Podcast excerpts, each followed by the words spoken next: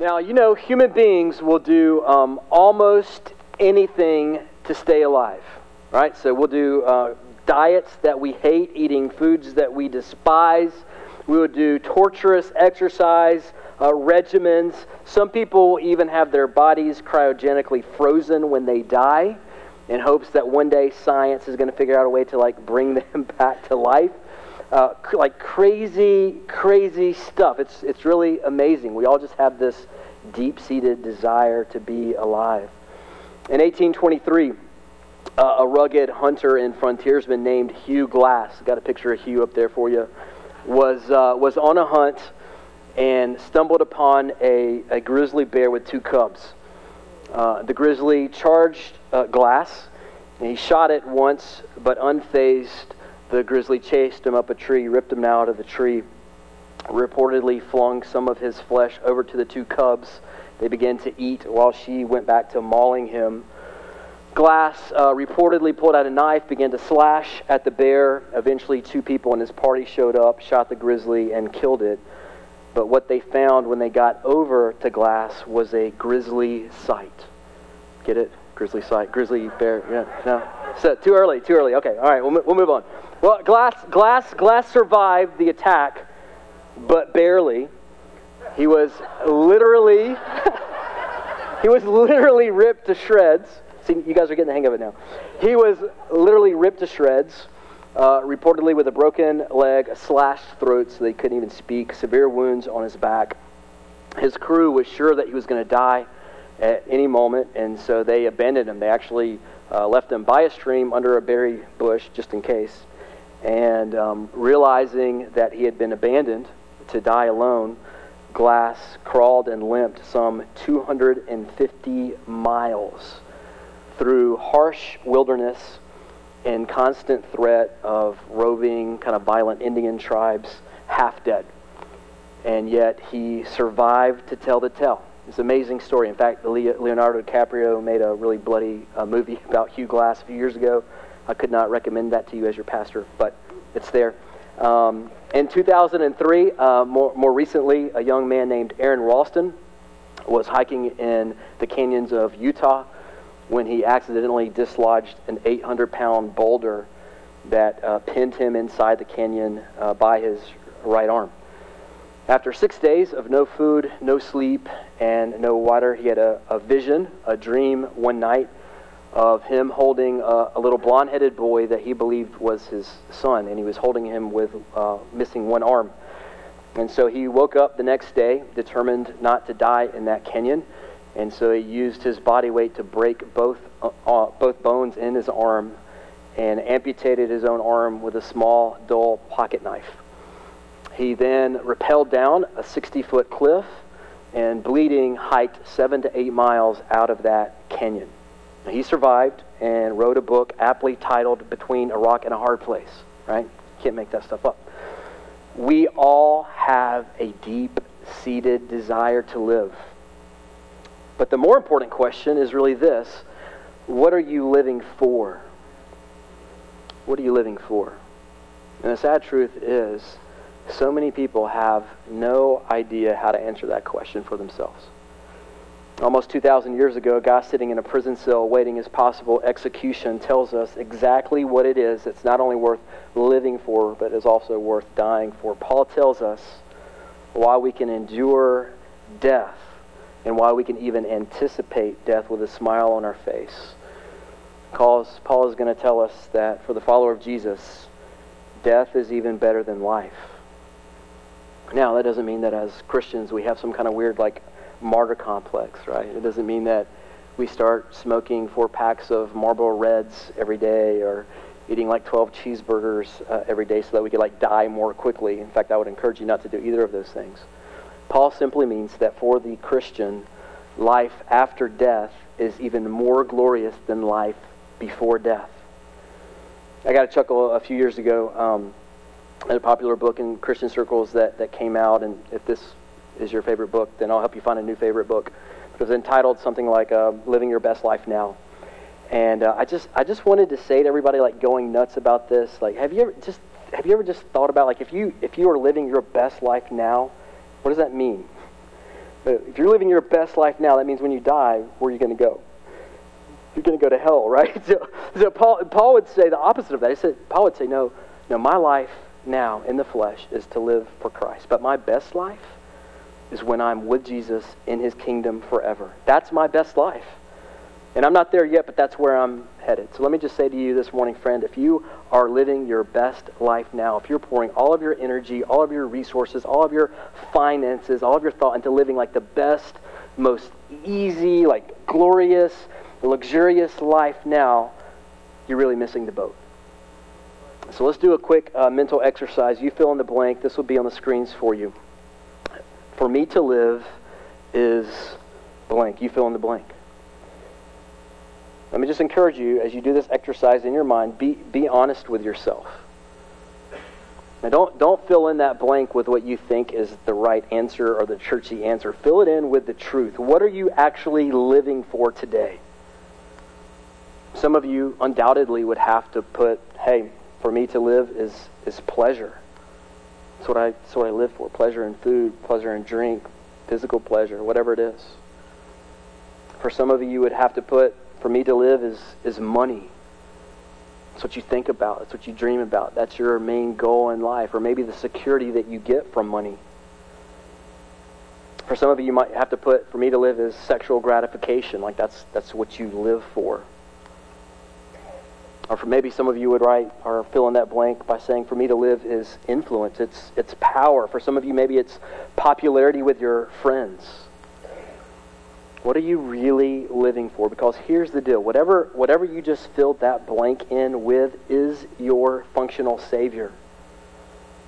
Like whatever that one thing is that you think you can't live without, that one thing that you just think about the most, that, that is your functional Savior. For me as a, as a young man in my, in my teens and, and even into my early 20s, my, my functional Saviors – were pleasure and the approval of men. It's like that's what I that's what I lived for. That was the purpose of my life was just seeking the next thrill, pleasure in life, the approval of men, cared about what my friends thought about me. And I have no doubt that had Jesus not redeemed me out of that life, that those functional saviors would have absolutely been the death of me. And the sad thing is, there are far too many people that are wasting their lives, spending their limited days and years pursuing things that not only will not give life, but in the end will actually take life, destroy their lives. But that doesn't have to be your story, friend. Paul is going to give us the remedy to this common malady of the human condition. I had planned on finishing chapter 1 um, this morning, but uh, my sermon was about an hour and a half long. And uh, I, I, know a lot of you sinners live to beat the Presbyterians to your favorite restaurants on Sundays, and so um, I, won't do, I won't do that to you. So we're only going to get through uh, verse 26 this morning, to verse 19 through 26. And I want you to listen to the Apostle Paul as he writes to the believers in the city of Philippi, beginning in verse 19. This is what Paul says Yes, and I will rejoice. Now keep in mind, if you were here last week, Paul is talking about his own suffering for the cause of Jesus. So Paul's not writing this like sprawled out on a beach somewhere with a, you know, a drink with an umbrella poking out the top. He's in a prison cell being tortured. He's saying, Yes, I will rejoice, for I know that through your prayers, the prayers of the Philippian brothers and sisters, and the help of the Spirit of Jesus Christ, this will turn out for my deliverance, as it is my eager expectation and hope that I will not be at all ashamed but that with full courage, now as always, Christ will be honored in my body, whether by life or by death. And so Paul gives us several encouragements here, several marks for living a kingdom centered life, a life that will actually matter, a life that will actually count in the end. And I think Paul would say to us, believer, truth number one choose joy. Choose joy. We ended the message uh, last week with Paul using the word rejoice. He begins the text this morning again using the same exact word, rejoice. This is one of the primary themes that Paul kind of puts through the course of the entire letter. In other words, believer, Paul is saying, be filled with joy. Paul was a man of unshakable joy. You remember his story last week? We kind of broke it down. Prison for Paul, and he was always in prison, seemingly. Joy in his life. Beatings, joy for Paul. Facing execution, joy. Shipwrecked, adrift in the ocean, joy. Hungry, thirsty, cold, abandoned by his friends, joy for Paul. How? How? Paul is telling us that when we have Jesus, joy is ours. It belongs to us. We can claim it in any circumstance of life. See, happiness for the follower of Jesus is not just reserved for like sunny days with blue skies when the birds are singing. Joy belongs to us even in the deepest, darkest, most gut wrenching, painful seasons of life as well. I want you to listen to the words of Habakkuk, a prophet in the Old Testament. This will be on the screens for you. Habakkuk says, Though the fig tree should not blossom, nor the fruit be on the vines, the produce of the olive fail, and the fields yield no food, the flocks be cut off from the fold, and there be no herd in the stalls, yet I will rejoice. There's that word again. I will rejoice. He's saying, if you strip everything away, yet I will rejoice in the Lord. I will take joy in the God of my salvation. God the Lord is my strength. He makes my feet like the deer's. He makes me tread on my high places. Habakkuk goes, You can take everything away from me, and guess what I'm going to do? I'm going to rejoice. I'm going to rejoice because my hope and my strength is not in anything that this world can take away from me. My hope and my strength and my joy is rooted in something that can never be taken away. It's in my relationship with God. He is the joy of my salvation. Amen. Believer, joy belongs to you in Jesus. But you have a choice to make. You have to pick it up and apply it to your life every single day of your life. Believer, choose joy. In times of ease, choose joy. In seasons of pain, especially in seasons of pain, choose joy because you have a treasure in Jesus that is far more beautiful and far more valuable than any pain you may experience temporarily in this life.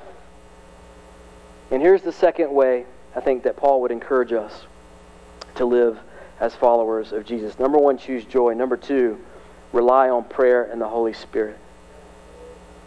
So many times, we get in a jam in our, our lives. And, and listen, I'm, I'm the king of this. And so this is something I'm working through. This is something I'm praying through in my own life. But so often I see Christians get in hard situations in life, they get in jams, and, and we try to resolve things in our own strength.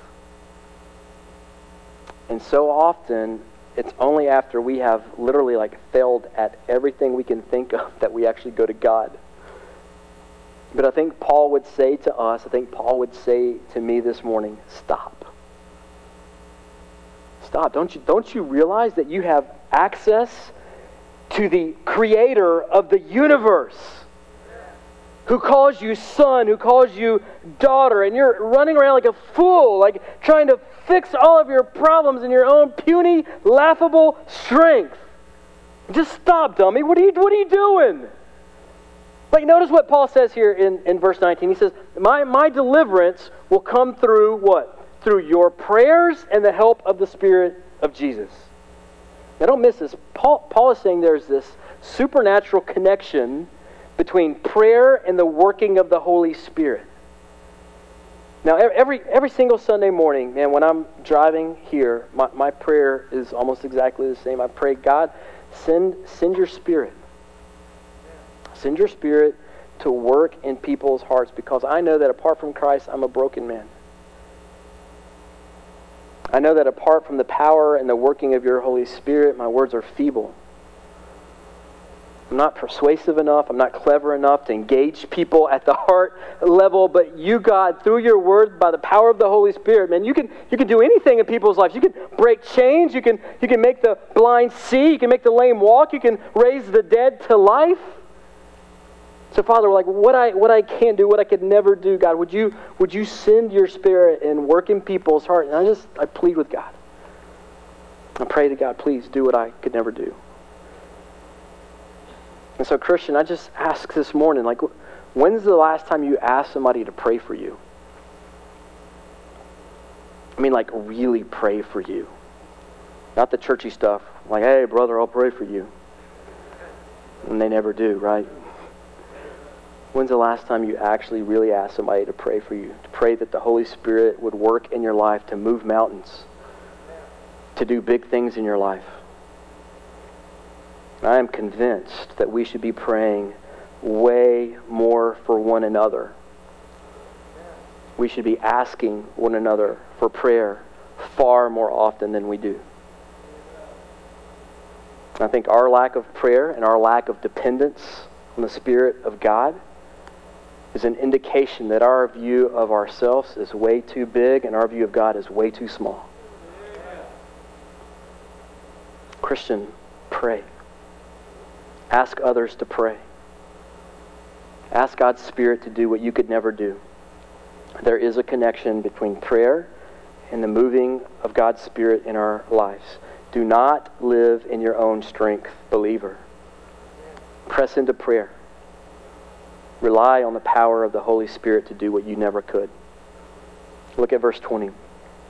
It is my eager expectation and hope that I will not be at all ashamed, but listen to this, but that with full courage, now as always, Christ will be honored in my body, whether by life or death. And I think Paul would say to us, believer, truth number three, embrace courage. Courage is much like joy, it is ours in Jesus. We have access to unflinching courage in Christ. It is a choice to live courageously for the Christian. I love this definition of courage. Courage is not the absence of fear, but rather the judgment that something is more important than fear. The brave may not live forever, but the cowardly do not live at all. I think we kind of have this idea in our minds that, like Paul, the early disciples, the apostles, maybe the first century church that we read about in the book of Acts, maybe missionaries today, we have this idea that they maybe have like some kind of like supernatural courage that God just like forgot to give the rest of us. It's not true at, at all. We begin to live a courageous life when we realize that everything that we are afraid of, and let me just pause right there for a second. Let me ask you, what are you most afraid of? And just in your mind right now, just kind of gut check, heart check. What are you most afraid of in life? Is it death? Is it being alone? Is it being financially broke? Being abandoned by those that you love? What are you, what are you most afraid of?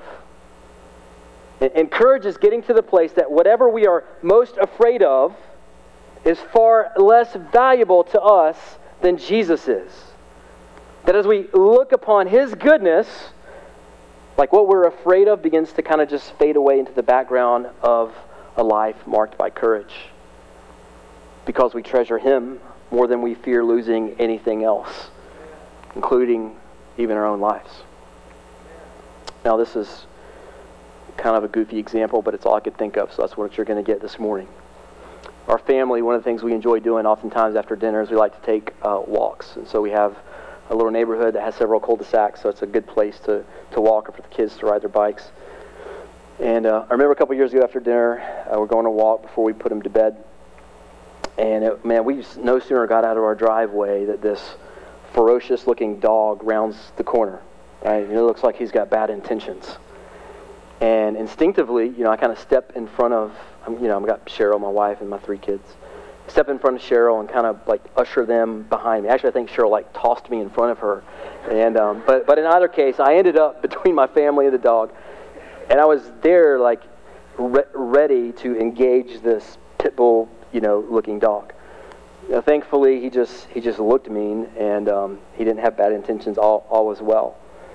But where did, where did that come? Where did that courage come from? Like, why did I instinctively step in front of my family and that dog, right? I don't want to get mauled by a pit bull. Right? That, that courage came from having something more valuable and more precious to me than my desire not to get mauled by a pit bull. And Paul is saying Jesus is more valuable than anything, than everything. That, that's how good he is. That in the face of his goodness, fear flees and courage swells. See, courage is something that we, be, we ought to be praying for, something that we ought to be praying for for one another. Just, God, help, help me. like by nature, God, I'm, I'm timid. I'm, I'm, I'm afraid of people. I'm afraid of opinions. I'm afraid of pit bulls. I'm afraid of different things. Like, so, God, like, God, help me. I, I, know, I know that I can't do this perfectly. I know that I'm going to mess it up sometimes, but God, help, help me live courageously. Help me trust you courageously. Help me love you courageously. Help, help me share you with others courageously. God, root out this timidity in my heart that I know isn't from you. God, help me do that. So Paul would say to us, believer Christian, embrace courage. This is your identity in Jesus. And then verse 21, one of the most famous verses in the whole Bible, Paul says this, For to me to live is Christ to die is gain. If I am to live in the flesh, that means fruitful labor for me. Yet, which I shall choose, I cannot tell. I am hard pressed between the two. He's talking about life and death. It's like, I can't decide. My desire is to depart and be with Christ, for that is far better. But to remain in the flesh is more necessary on your account. Convinced of this, I know that I will remain and continue with you all for your progress and joy in the faith, so that in me you may have ample cause to glory in Christ Jesus because of my coming to you again. Now, how frustrating is a guy like Paul to his Roman captors? Like, have you, have you ever thought about that? Like, Paul, we're going to kill you, man. To die is gain. Bring it on. All right, Paul, we're going to let you live and just rot away in prison. Good, I'll convert all of your guards to live as Christ. Okay, Paul, we're going to torture you. My suffering is a gift that emboldens the churches and advances the message of Jesus.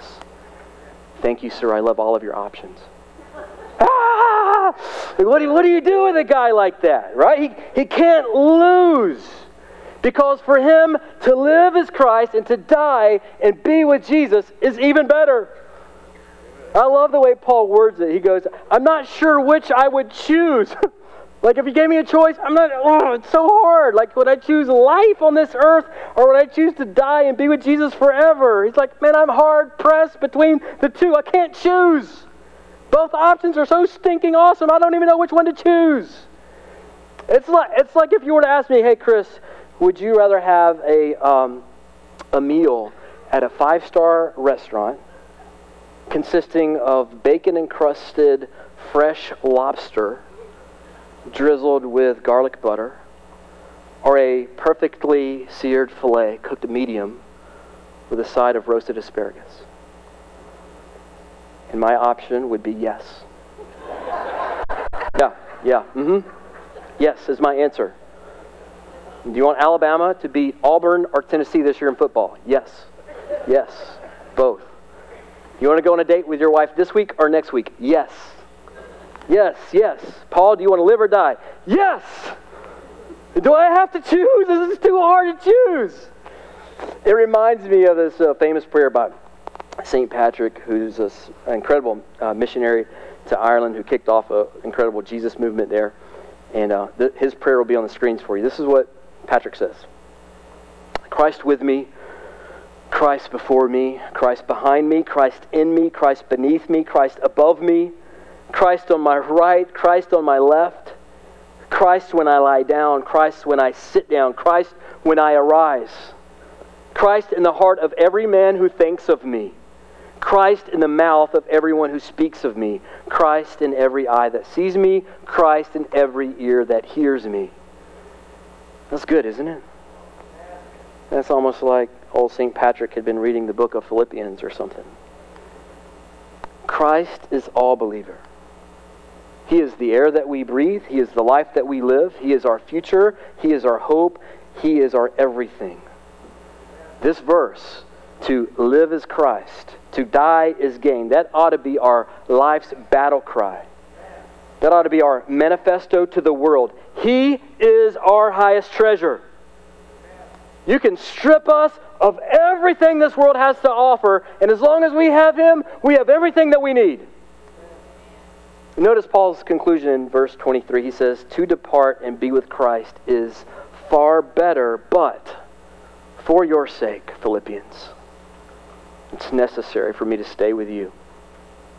Paul goes, It is critical that I stay and I function in my role as part of this body. In other words, Paul is saying, Guys, I, I need you and you need me, right? He just said, I, I'm relying on your prayers. I'm relying on your encouragement. I'm relying on your support. I'm relying on your partnership. Paul needed these brothers and sisters, and they needed him. Let me just ask you a question. If you were to lose a body part, God forbid, let's say somebody just lops off one of your arms one day, or one of your legs, an eye, an ear, are you going to miss that body part? Of course you are. Right? Because first there's going to be pain, then there's going to be a long period of healing, and then the rest of your life you're going to spend trying to adjust and compensate for the body part that used to be there that is no longer there. In fact, your other body parts are going to have to work even harder to overcome the absence of that missing body part. It affects everything. For those of you who have lost something, even as simple as a tooth, it affects everything, doesn't it? It affects the way that you eat, it affects the way that you chew, it affects the way that you smile, it can even affect the way that you talk, the way that you enunciate words. Every single part of the body, no matter how big or how small, has such an incredibly intricate and important function to the whole. So I want, I want you to hear this. We listen, believer. We, we are not, we are never who Jesus wants us to be without one another. We cannot be. We are never who Jesus intended us to be without each other. See, the Christian life is not an individual sport. It's just not. Christian life is designed to be a team sport. But for far too many Christians, we live life like free agents. We live life like our faith is an individual sport, and we end up frustrated. We end up disillusioned. And I would guess that some of you are there right now. You're just frustrated. You're frustrated by your lack of spiritual growth. You're frustrated that you feel distant from God. You're frustrated that you feel disconnected from those in the church family. I want you to listen to me. You were designed as part of a body. And until you are appropriately connected to that body, functioning in your designed role, you will always feel out of place to one degree or another. So here's the point, and this is a big one. This is the last one. Living in Christ means, believer, truth number four, you don't attend church, you are the church. Church is not a building. Man, we got to get out of that mindset. Even saying stuff like we're going to church is theologically incorrect. Church is not a building. Church is not an event that takes place for an hour and 15 minutes on Sunday morning. We collectively are the church. We are the team. If you are here and you're a believer, you're a follower of Christ, listen to me. You have been given specific gifts and passions and talents explicitly for the purpose of building up the church, the body, and expanding Jesus' kingdom. And so here's my question for you, Christian. If you were to disappear from the scene tomorrow, would the body of Christ miss you? Like whether you're a part of the New Life family here or some other church family, would they suffer because of your absence? Would they have to compensate for your loss? In other words, are you, are you using your spiritual gifts in the body? Like, are, are you doing that? Are you in community? Are you serving in some capacity in the body? And if not, let me just ask you, why not? And please, please, please don't say you're busy. Like, so is everybody else in the world. You aren't special. Actually, you are special because God made you and loves you and all that kind of stuff. But you're not special in the sense that you get some kind of spiritual pass because you think you're busier than everybody else on the planet. We are all busy. Here's the reality we find time for what is most important to us. And it may be time for some of us to clear some stuff on our plate that's less important so that we can invest in what God has actually created us to do in life. And I say that as one of your pastors with love in my heart. But we need you. We need you. As the Philippians needed Paul around, as Paul relied on them for their prayers, their support, their encouragement, they needed each other. They fed off each other. They emboldened each other. They, they needed that. We need that. I need you. And you need me. We are a family. And so my encouragement to you this morning is listen, let's, let's get in the game together. Let's, let's bleed together. Let's advance the kingdom of Jesus together. And as we do that, let's find the joy together that Paul speaks about. That abundant life that Jesus taught about. The life that counts in the end. The life that will actually matter. Let's live the life we were created to live. The one that's all about loving God and loving others as we help people find and follow Jesus. That's what will matter 10,000 years from now. Let's live that life, friend. And let's do it together for our good, for the glory of King Jesus, because he is worthy of our lives. Let Paul's prayer be our prayer today and the rest of our days. This will be on the screen for you. To live is Christ, to die is gain. Let's say that together as we close. To live is Christ, to die is gain. Let's pray. Father, you alone can do these things in our lives. Not naturally, Father, we we tend to drift towards um, complaining and self pity, throwing ourselves pity parties instead of choosing joy in all circumstances, Father. Naturally, we tend to drift towards timidity instead of courage. We tend to rely on our own strength and our own smarts instead of pressing into prayer and the power of your Holy Spirit. God, we naturally drift towards thinking that the Christian life is something that we can do alone, or even worse, should do alone. We tend to think that it's an individual sport when you have always designed it to be a team sport. One family, one body, one mission. God, would you help us realize that we, we need you to do this? We need each other to do this. But yet, at the same time, God, help us to realize that for those of us who know Jesus, we already have access to all of this that Paul talked about. We have access to joy, we have access to courage, we have access to prayer, we have access to the power of your Holy Spirit, we have access to the body of Christ. All of it. All of it is ours in Jesus. This is our identity. God, so help us in a real sense to become who we already are in you. And Father, for the person here who's maybe not yet a believer, not yet a follower of Jesus, maybe they're on the fence. This morning, maybe maybe they're religious and so they think they're in, but they're really out because they don't know you. They've never known you for that person here, Father, would you show them? Would you just illuminate in their mind, show them the aimlessness of a life lived apart from you? God, would you show them that, that the exhausting chase for happiness never ends until we cling to Jesus? Never ends until we find our life in Him. God, would you, would you do that for them this morning as you've done for me, as you've done for so many others in this room, God? We ask it all in the strong and powerful name of Jesus. Amen.